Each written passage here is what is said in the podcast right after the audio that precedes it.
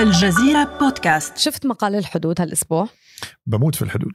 الحدود اللي ما بيعرفها هي مدونة ساخرة على الإنترنت، وكان في مقال كتير حلو بمناسبة عيد الأم بالعالم العربي 21 آذار مارس. هذا المقال كان عنوانه أم تؤكد أنها لا تريد شيئا في عيد الأم سوى عودة الأبناء وزوجها إلى العمل. سمعني واطربني، ما راح أجيب لي الغراض اللي طلبتهم منها. لك شو أمي تجيب لك طلباتك يا فوزية؟ والعسكر مانعين الطلعة من الحارة. أيوة دخلني، أنا قلت لك إذا ما شفت لي الغراض مالك فوت على هالبيت ومالك نومي فيه. شلون يعني مالي فوت على هالبيت ومالي نومي فيه؟ وين بدي نام يعني؟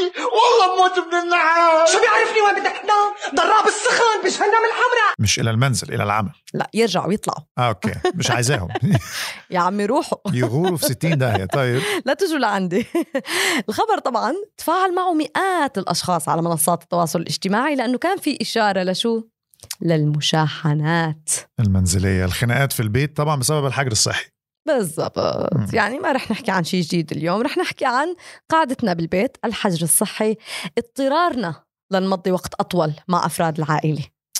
هل هي اضطرارنا؟ في ناس كانت بتتكلم عن موضوع الحجر الصحي ده انه حاجه جميله ومبسوطين ان هيقضوا وقت اكتر مع عيالهم ومراتاتهم في البيت، وان ده يعني خلينا نبص على الجزء المليان من الكوبايه وده هيقربنا من بعض. سألهم بعد اسبوعين من الحجر الصحي. اوكي.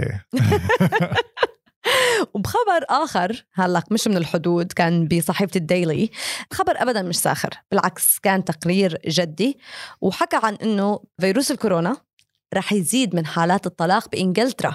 ليه؟ لأنه الأزواج أجبروا على قضاء أشهر الحجر الصحي معاً. يعني تنبأ هذا المقال. ده احنا هنصدق نفسنا بقى أن الكورونا هو سبب حالات الطلاق؟ أو خلاص صارت الكورونا سبب كل شيء. بس هون في منطق وراء الموضوع.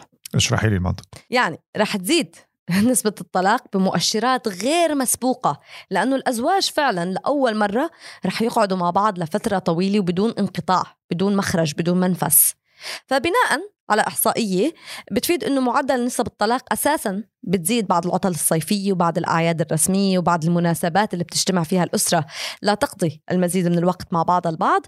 لما ينحجر علينا صحياً شيء تلقائي رح يصير أنه خلاص رح يصير في طلاق. بعدين ما ننسى دوريات كرة القدم توقفت. يعني الرجال ما عندهم مهرب. ما تنسيش انت بتتكلمي مع واحد غير كروي، فانا الموضوع ده اصلا اوريدي ما بيأثرش معايا يعني. لا انت زواجك بأمان. في محامية بريطانية بارزة اسمها فيونا شاكلتون بتقول إن لازم يتم إنجاز قانون الطلاق في المحاكم البريطانية استعدادا للموضوع ده بالذات، وده بعد لما كشفت مكاتب سجلات الطلاق في الصين عن ارتفاع المعدلات بشكل كبير برضو أثناء الحجر الصحي. فالظاهرة دي مش موجودة في إنجلترا بس. سؤالنا النهاردة عن الحجر الصحي وكفاءته. هل هيقلل من سرعة انتشار الكورونا فعلا، وهل هيزود ويجيب مشاكل لا على البال ولا على الخاطر؟ يمكن الاثنين.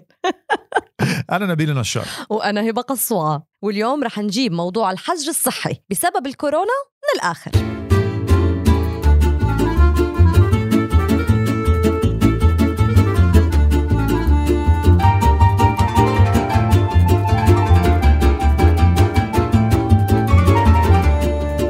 طبعا موضوع الطلاق بسبب الحجر الصحي ده مثال من الأمثلة، لكن خلينا نبتدي بيه.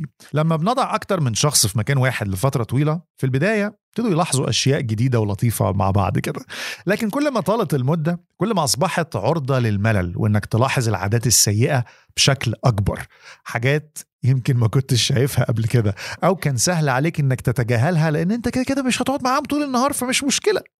الحاجات دي قد تحدث مهما كانت الإرشادات والنصايح، مش بس بين الأزواج على فكرة، حتى مع الزمايل في السكن، الزمايل في العمل، أي حد مهما كنت بتحبه لو قضيت معاه فترات طويلة أكتر من المعتاد خلاص مش هتطلع من راسي، هتقرفوا بعض زي ما بنقول بالعامية. في شوية نصايح كده. واحدة من أشهر الأطباء النفسيين في أمريكا اسمها أورنا جورالنك بتقول إنها ممكن من خلالها تبني هياكل وتقسم المسافات المكانية والنفسية داخل البيت الواحد. فأنت بتعمل سيلف كورنتين، حجر صحي جوه البيت، وبعدين هتعمل حجر جوه الحجر عشان تحجر ما بينك وما بين مراتك أو ما بينك وما بين جوزك. يعني بتبني جدار عازل نوعا ما. بالظبط، جدار نفسي كده. أولا من نصايح جورالنك لازم تنظم الوقت، لازم يكون في سكادجول، لازم يكون في هيكل للوقت بشكل أو بآخر.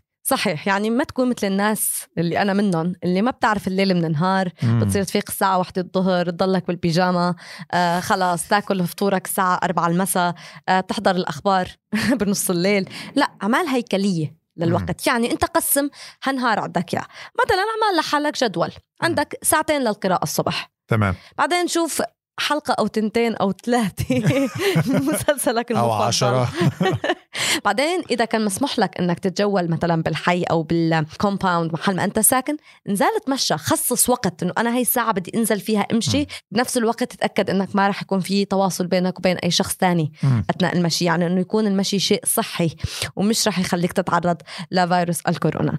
وبنفس الوقت يعني هيك إخلاق يمكن أشياء أو تعلم activities أو نشاطات ممكن تقوم فيها لحالك مشان ما تقضي كل الوقت مع شريكك بالمنزل، وبالتالي تشتغلوا شوي.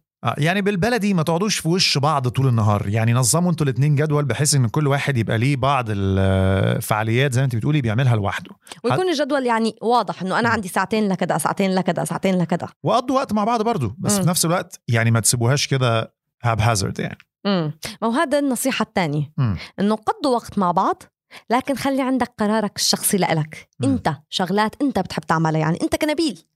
أنا حاسس إن دي نصايح كويسة عامة للأزواج بشكل عام، يعني مش شرط في الحجر الصحي ولا أي حاجة. فتخيل إذا كنا محجورين سوا وقاعدين ليل نهار وشنا بوش بعض وخلاص ما في مهرب. يعني أول واحدة إنك تنظم وقتك، دي نصيحة عامة كويسة لأي حد.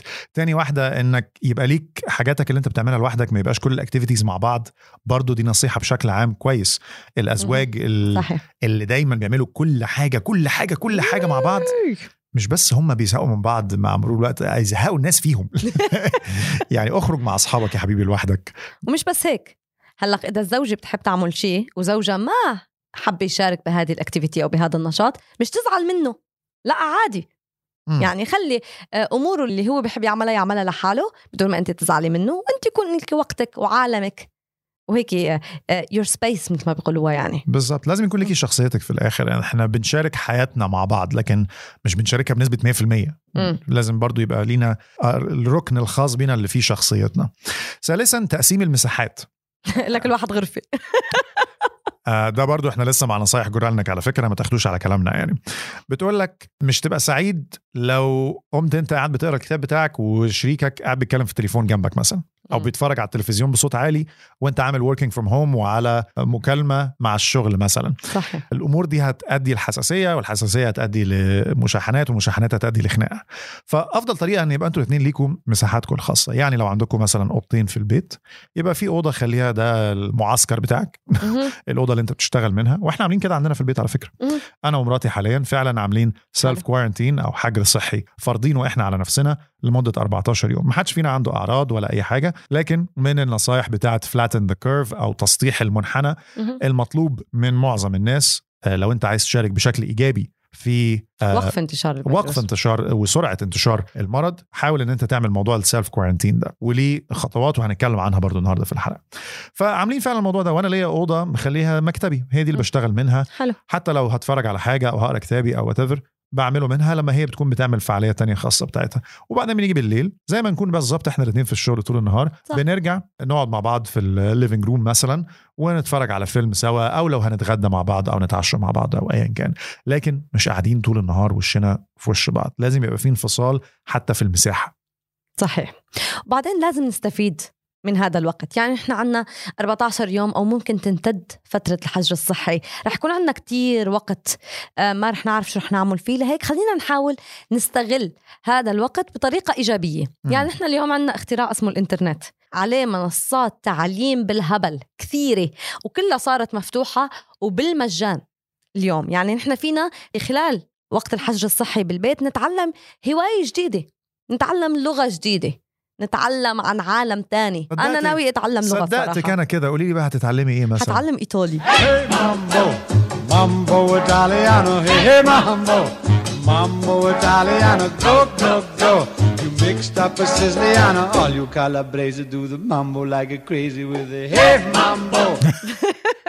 لو احنا هنتكلم بجديه وبحق وحقيقه مع المستمعين، النت موجود بس الاراده مش موجوده. ما هو لا، انت لازم تفرض على حالك انه انا عندي هذا الوقت لازم استفيد منه بطريقه صحيه وايجابيه، كمان الواحد يحافظ على توازنه النفسي. يعني خصص لحالك وقت تقوم تلعب فيه تمارين الرياضه. هلا مليانه فيديوهات البيرسونال ترينرز والمدربين اللي بيعلموك شو تعمل نشاطات وانت قاعد بالبيت، يعني ما في داعي يكون عندك اوزان او يكون عندك ماكينات لتلعب رياضه. لا، فري بودي ويتس، ممكن انت تعمل تمارين بوزنك انت من غير ما تستخدم اجهزه. فعلا في حاجات كتير وممكن تلاقي على اللي انت عايزه على اليوتيوب، الناس عارفه الكلام ده. المشكله في ان انت فعلا تشجع نفسك وتقرر وتصمم على ان انت مش هتقضي ال 14 يوم تتفرج على نتفليكس وامازون برايم وابل تي في ويوتيوب ومقضيها اوبر ايتس. هنطلع بعد الحجر الصحي كلنا تخنانين 5-6 كيلو بس وما استفدنا 14 يوم، كل واحد واكله بقى.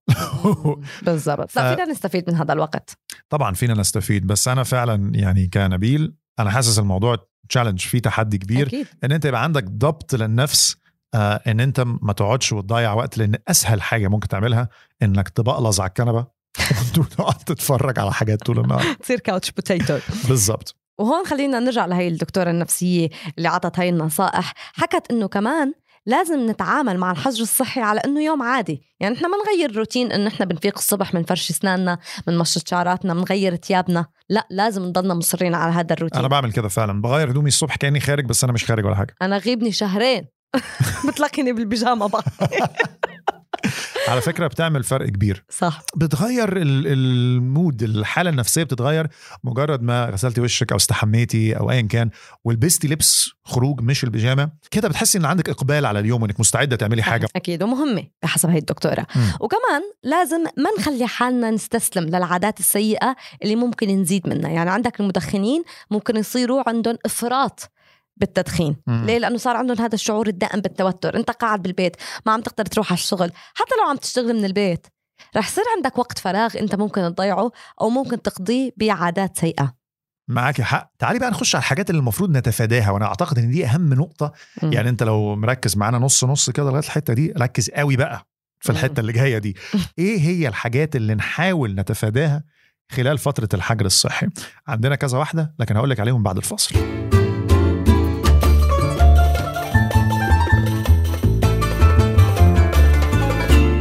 فاصل. قلت لي في شغلات لازم اتفاداها، هات لنشوف. بص يا ستي، اول حاجه افصل من الاخبار.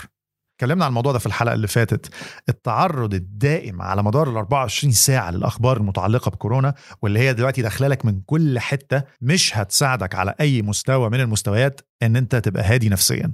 هتخليك تحس اكتر ان انت قاعد على صفيح ساخن، حاسس ان الفيروس هينط عليك في البيت، بده يطلع لك من الثلاجه عشوائي. بالظبط، كتر ما في اخبار عنه. فكر فيها من المنطلق ده، معرفتك بكل فسفوسة خبر جديد طلع عن الفيروس مش هتخليك أكثر استعدادا للتصدي للمرض.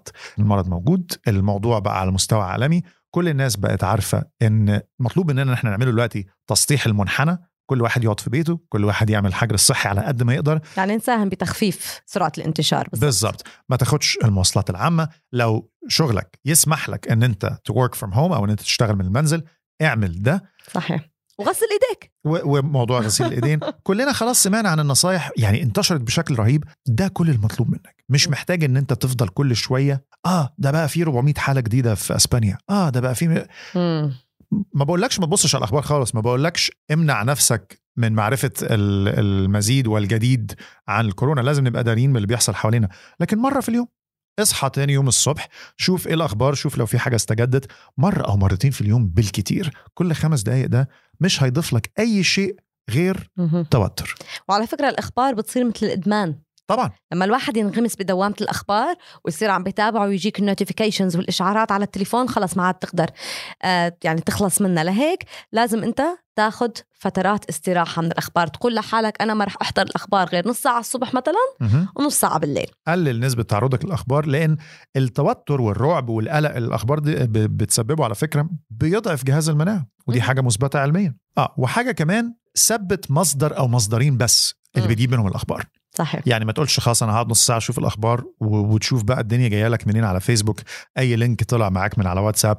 قرر مثلا ان مصدر موثوق منه هو منظمة الصحة العالمية التابعة للأمم المتحدة. فأنا هخش على الويب سايت واشوف لو في جديد وهم بينزلوا أبديتس على طول.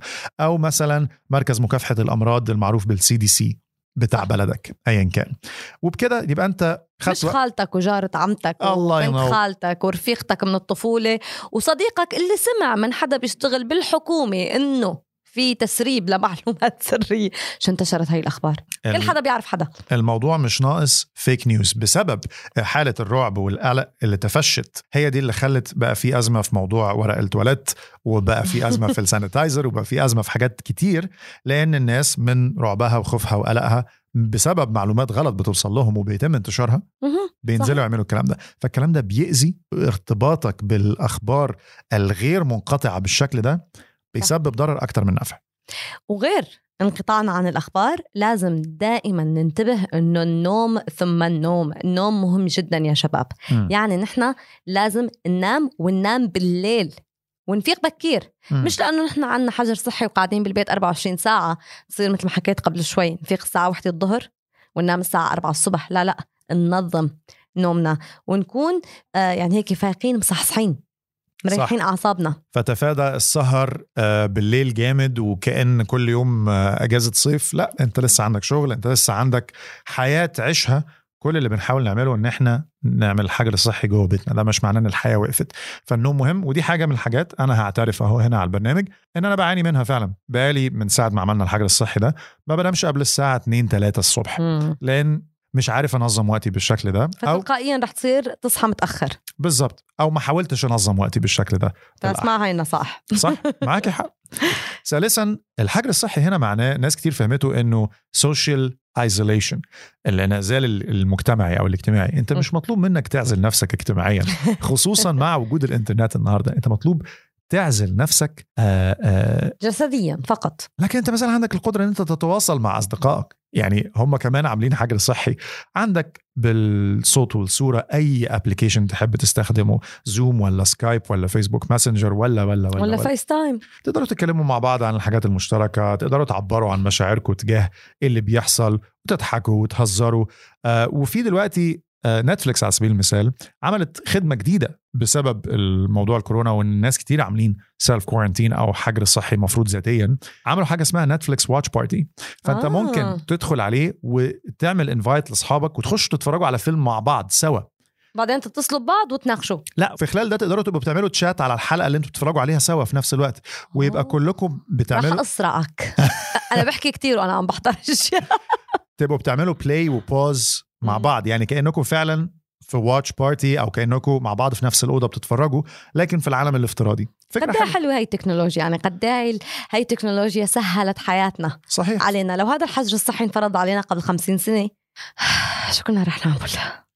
وفي نفس الوقت كانت تبقى الناس متعودة أكتر أنها تعيش من غير إنترنت. صحيح. اللي كلنا لازم نعترف بيه دلوقتي أن الإنترنت مش لكجري. الإنترنت يوتيليتي.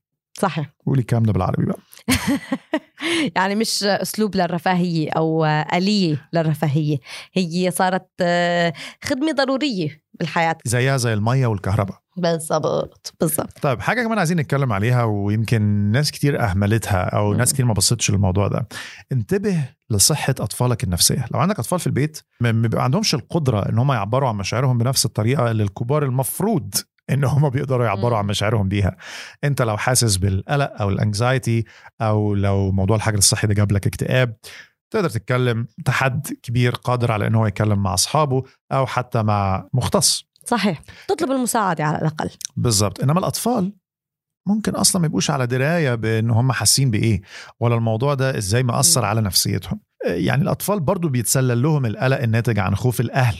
هم بيجي لهم من ناحية الأهل المتعلق بفقدان وظائفهم أو توفير الطعام دفع الفواتير. فمن أحد النصائح اللي أساتذة علم النفس بتقولها للعائلات هي أن هم يحطوا للأطفال برضو برنامج للنشاطات يشغلوا بيه وقتهم. ولازم نحمي أطفالنا. نحن ما فينا يمكن ما نخليهم يسمعوا أخبار الكورونا. كيف ما تحت التلفزيون التليفون التابلت في كتير أخبار. فنحن لازم مش والله نقول لا ما في شيء بالدنيا أبدا شو كورونا ما في شيء. لا نحن نكون صريحين لكن نلاقي طريقة نوصل لهم هاي الأخبار بطريقة ما تخوفهم. يعني نفهمهم انه في هذا المرض وهيك نحن لازم نعمل، لازم نغسل ايدينا، لازم ننتبه على السوشيال ديستانسينج، ولكن نفس الوقت ما نزرع الرعب بداخلهم. وهلا شفنا من الاطفال كتار منا لاول مره بحياتهم رح يعيشوا تجربه العمل من المنزل.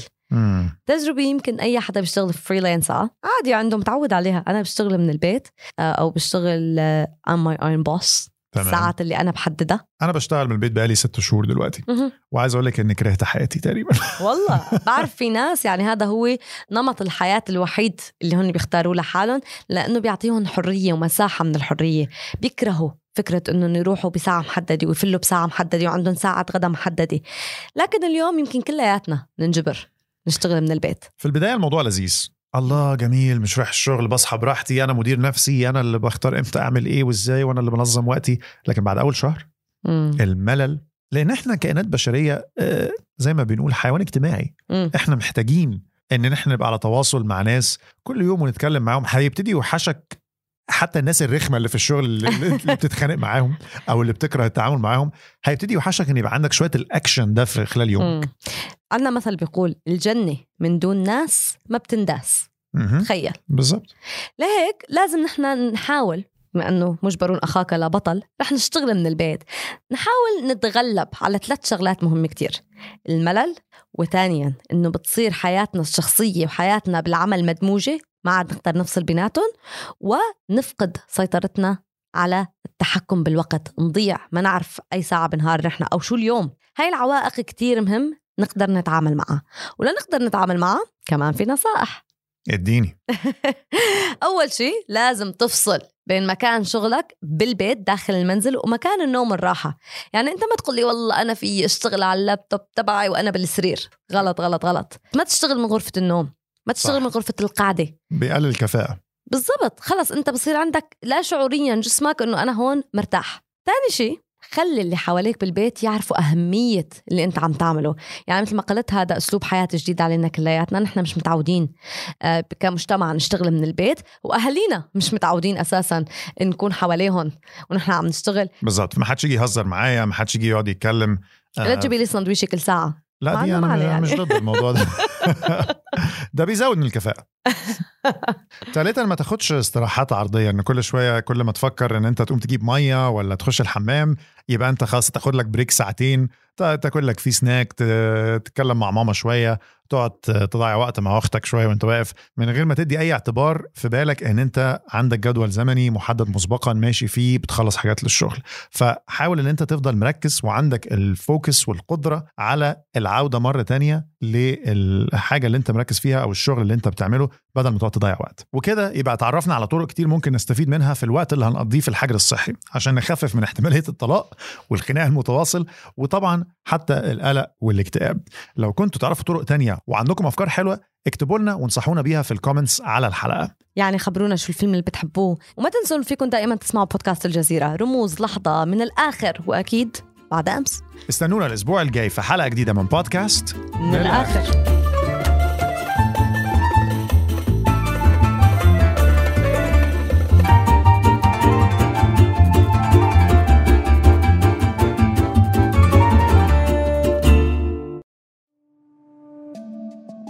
بعد أمس، البودكاست اليومي الجديد من الجزيرة يخوض في عالم معقد ليساعدك على فهم الأحداث المتغيرة كل يوم.